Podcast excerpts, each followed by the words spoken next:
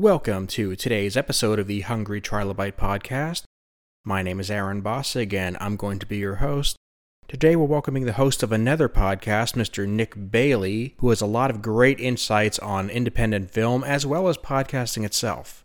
Let's get started. On mic today, we have Nick Bailey from the Fan Counter Celebrity Podcast. How are you doing, Nick? I'm great, Aaron. How are you? I am doing great, and I feel I should give the audience a little bit of a backstory here this is actually part two of a conversation we've had, and they're not going to hear part one because it went off to the four winds of the internet. But I do want to let them know that we have had a little bit of history, and I really think that you've got a lot going on that I want to talk about. No problem, and we can cover those things again. Uh, I don't have a, you know, you mentioned creating lightning twice. I think we can make that happen. Okay, well, you are a podcaster by trade as well. Yeah. Uh, you have what a the fan counter celebrity podcast and we cover a lot of the same material but often from very different angles and i do like that.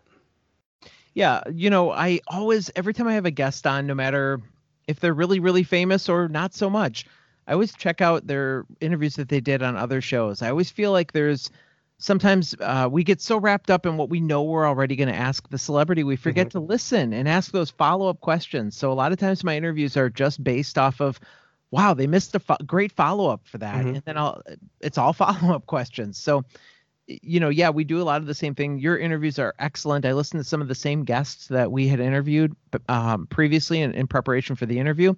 And you're very thorough, just like I am. And that's what I really love the the connection between our two shows. Yeah, that's the word I was looking for connection because we tend to have the same approach in that we want to take a step back from like you said what's already known about the person.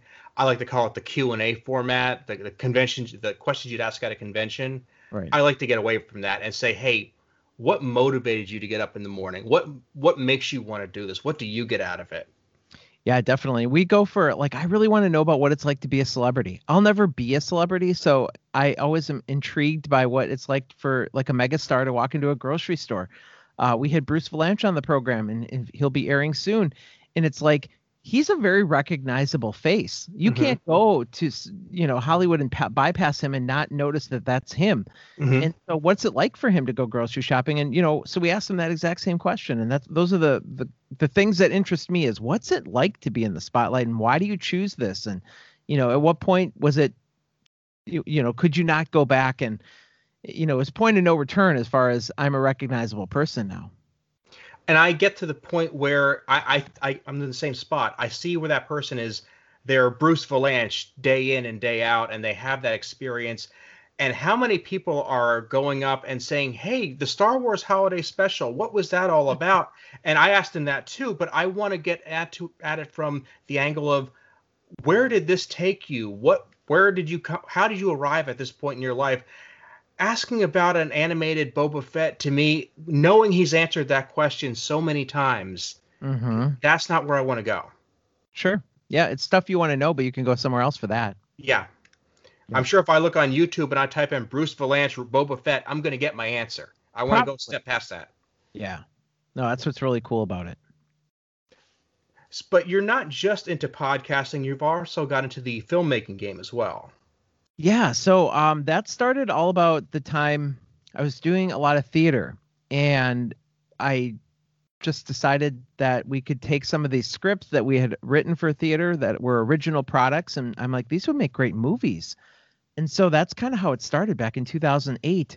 I released a film called Tomorrow for a Dollar, which was basically a stage play that we had done that we rewrote for the screen and it was the first film that I had ever done. And in fact, it was the first film most of the people working on that movie had ever done.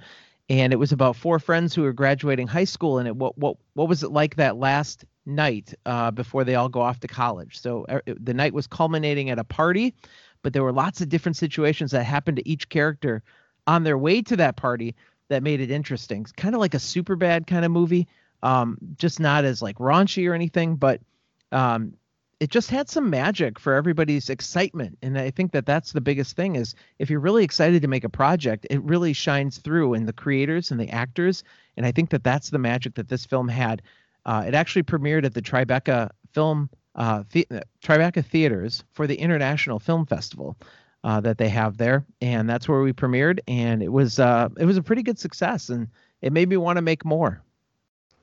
That the word magic, I like that, and the reason I, I like it is because I really dig independent film. Uh, I remember doing some student films back in college and, and things like that, and I just I couldn't put my finger on why it has that magic to it. And I realized that, you know, if you go to a studio production, everybody is there in some capacity is there to make money. Yep. On an independent film, people are expecting to lose money or best case break even. So exactly. you have to love the project. Yeah, that's exactly it. We didn't expect to make any money. We did this on really a shoestring budget. Uh, and you can probably tell the in fact being made in that 2007 time period where things weren't HD digital yet. You know, we're recording onto tapes. And so the quality when it converts is not as great as it would be if you made that movie now. And but what what what made it happen is everybody pitched in to find great locations. I mean, we had very hard to get locations like restaurants and gas stations. Um, I forget what some of the other ones were, but but to just be able to operate with them while they're doing normal business was somewhat of a challenge. Mm-hmm. Uh, but you make things work when you're doing an indie, indie film, and you're you know you're getting these locations for free, so you take what you can get.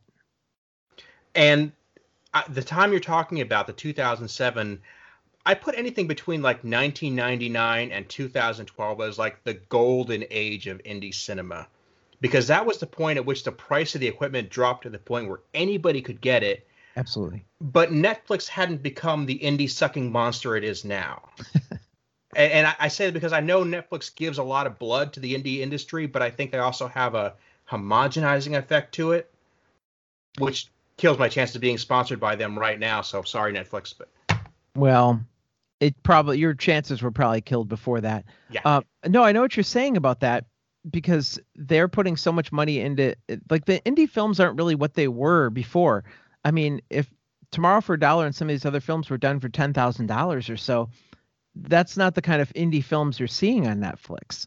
But it is kind of what was made in that pre 2012 era. And I think that those films had something that these don't as far as I think the films now are are made especially for getting on streaming services where we didn't mm-hmm. have that option back then. We were mm-hmm. strictly a DVD. We put it on Amazon. We advertised the crap out of it, you know, word of mouth and that kind of thing, just to get that money back.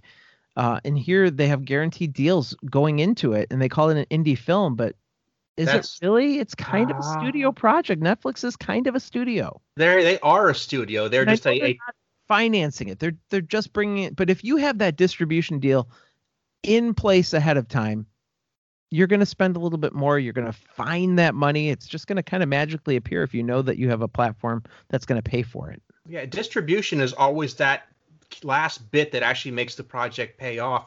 If you don't have to risk that, if that's known going in, nothing else is. I'm not going to say nothing's a risk, but the whole game has changed. Absolutely. Yeah. Uh, you know, so the second film I did was 2010. So two years after, we had released a film called Diary of an Ex-Child Star, and that film is about. It was kind of like that Hannah Montana era where she had, was that was a TV show on Disney, and this was a girl who was trying to hide who she was because she was this mega star, right? So we kind of unraveled that a little bit, switched it around where this child star is at the height of her fame when her show gets canceled and instead of continuing on to another project, her parents move her back to her small hometown. So this is a girl that couldn't hide who she was because she was that megastar. Now she's got to settle down into normal real life, go to school, deal with real kids, and that's what the the the, the movie was about is the adjustment of a, a mega child star.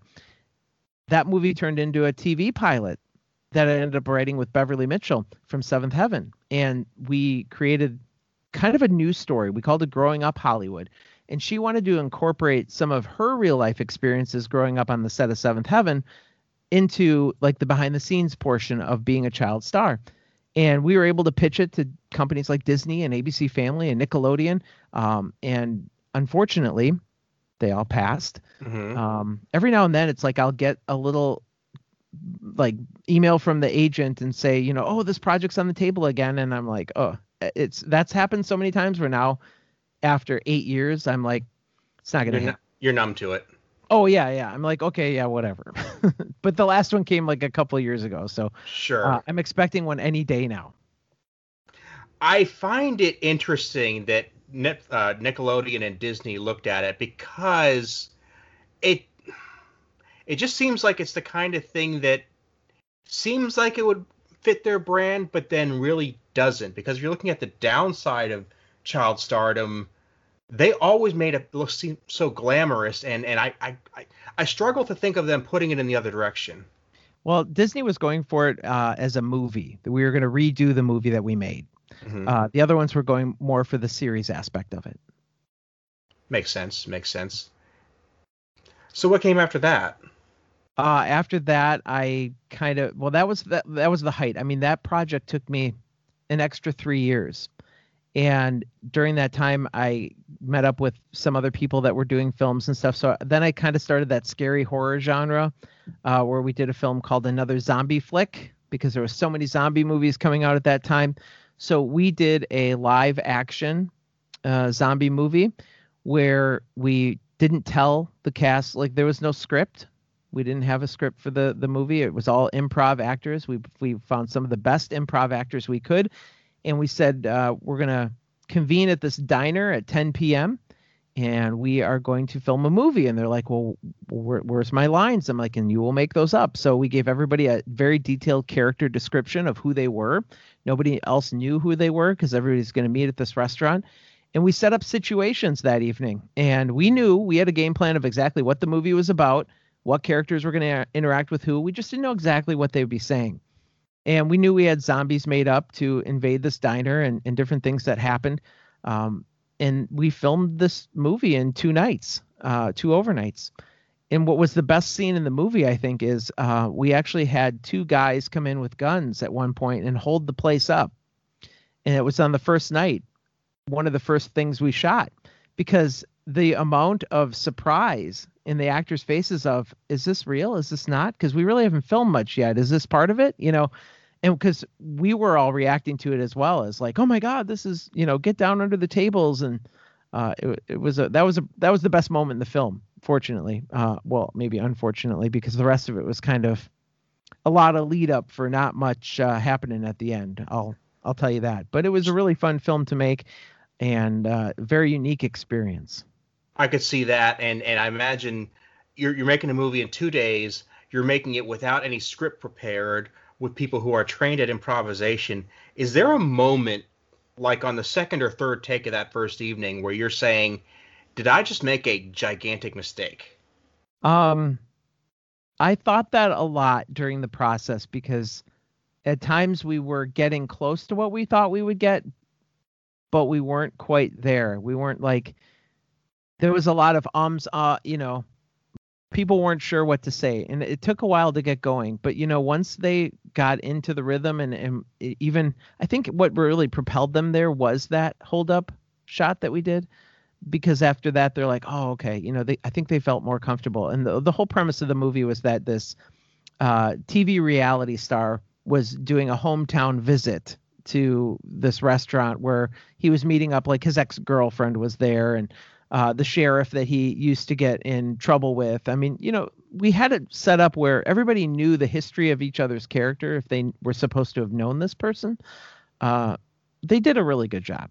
They, I think it we pulled it off. It's still available if people want to check it out. I'm going to make sure the show notes list that there because it's it's a fascinating project for sure. It's an interesting premise, just that it was filmed in such a short period of time without a script. And you did a web series as well. Yeah, the web series was something where after we pitched that TV pilot and it was unsuccessful, I thought I really missed my opportunity. I felt to be in the writers' room and create a series that has an arc and um, one episode impacts another. So I thought I really want to challenge myself to write something like that. And so I came up with a web series called uh, Life on Their Own or Life on Our Own. This was a few years ago, sorry. And uh, it was about two sisters who their mother died. The father is um, working overseas for a short period of time and he goes missing. So the older sister has to take care of the younger sister, and um, the the dad is feared dead. and we find out towards the end that may or may not be the case. But it was a 10 episode web series. Uh, each episode had arcs that followed through the whole entire series. Uh, and it was really just kind of a passion project to make sure that I felt like I could write something. It was it was to prove myself as a writer, you know. In this day and age when you can whip something up either in 10 minutes or 10 years and put it on YouTube, there's no reason not to do those passion projects. Pretty much, yeah. I mean, there's it's low failure rate, and you know, I own a video production company, so it's not like I was out a lot of money to do any of these filmings because I own all the camera equipment and the mics and the the editing software, and um, pretty much was a one man show in in regards to the post production. Uh, but even having the stuff on hand that normal people might just be shooting with this little mini camera, I mean, we shoot live events like concerts and uh, things for bands, and so just having all that high end equipment does help in making a film, you know, a film or a web series for for low budgets. But you know, I've heard so many times, uh, even Hollywood actors say, you know, the, they'll make projects themselves just so they have something to star in. And I think there's a lot of legitimacy to that because you can do it on an iPhone, and if you didn't tell anybody and it's shot right, nobody would know. Nobody would know, and I, I, used to laugh at the cell phone cameras because let's be honest, it took a while for them to get good. Mm-hmm. Cell phone cameras kind of hit around 2005, 2006.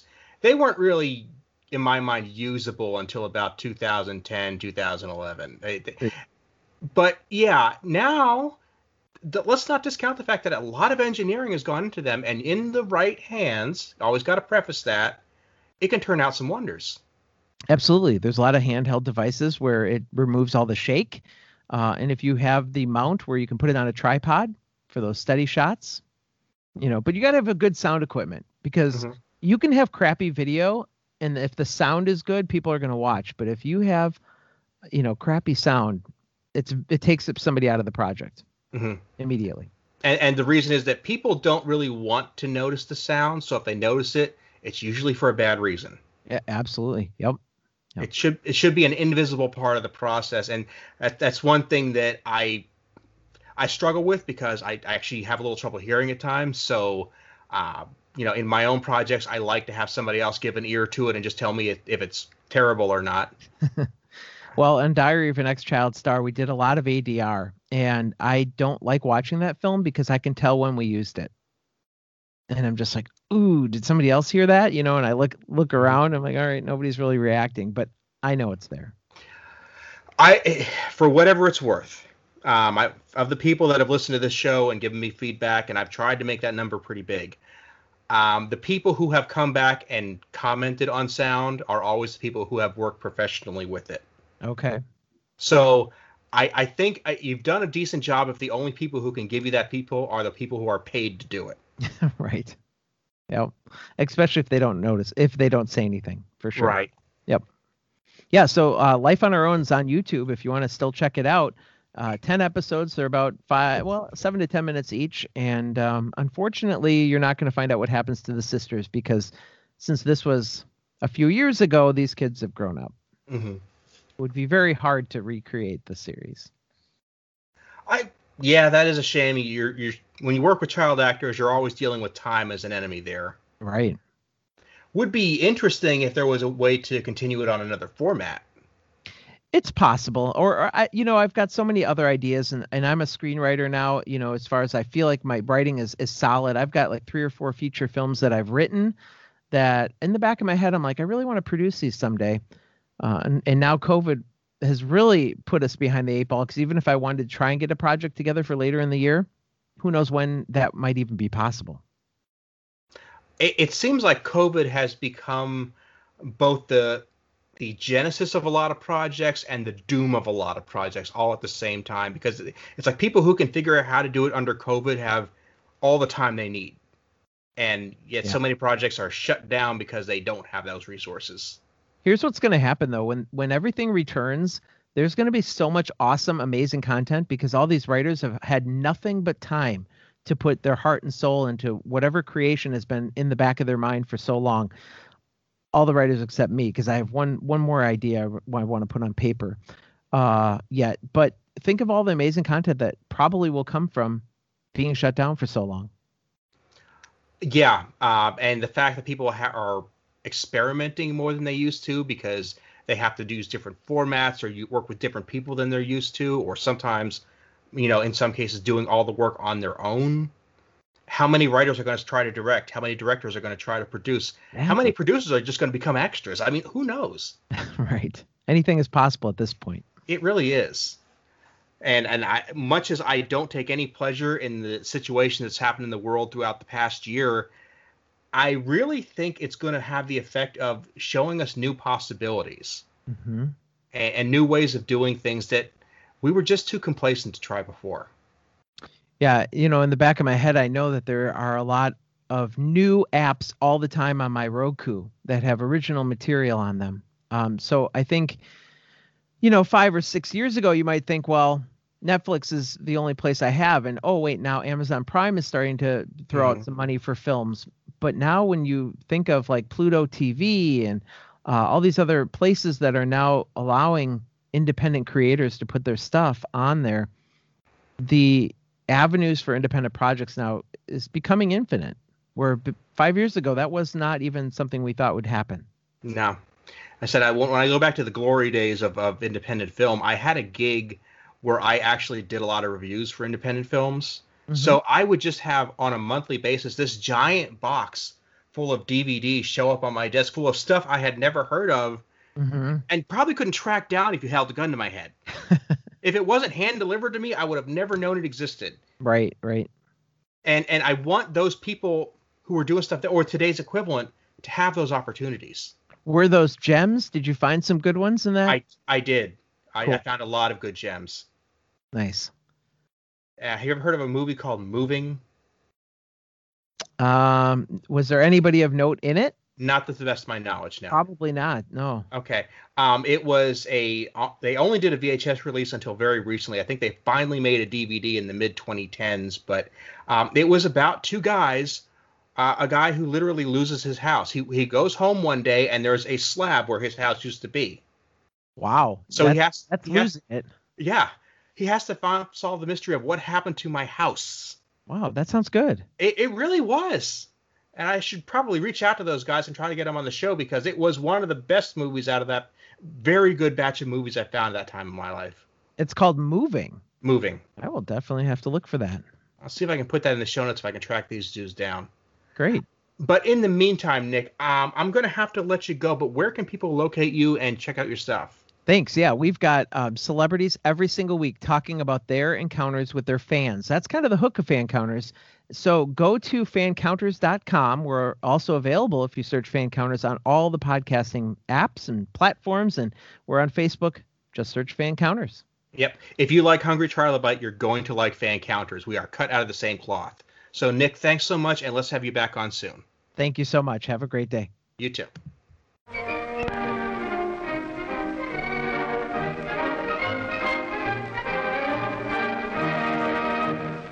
Would like to thank Nick for being my guest today, and I would like to thank you for listening. Let's get to the community building part of the show, and I remind you a community building tip is something we use to grow the show, but my pledge is that it costs you nothing and it takes less than five minutes of your time. Now, I admit this suggestion might just push the edge of that five minutes. It might be like four and a half, but I think it's worth it. I'd like to talk to anybody out there who happens to have an editing position at a wiki, whether that be Wikipedia or a fan wiki. Pretty much any type of wiki would do as long as it's somewhat relevant to the show. We have a lot of people on who are known on wikis. They are actors, they are famous people, or we talk about topics that are covered in wikis. Things like independent films, things like science, if somebody on this show has said something relevant to your wiki, go ahead and add that if it's relevant, if it's appropriate, and add the show as a source. We have experts on a lot of topics on this show, so if their words are relevant to the article, go ahead and add it. Don't forget you can subscribe to this show on Apple Podcasts, Google Play, SoundCloud, Stitcher, Spotify, YouTube, and we are syndicated on Realm of the Mist, a fantastic podcast network. Thanks so much, and we'll see you next time.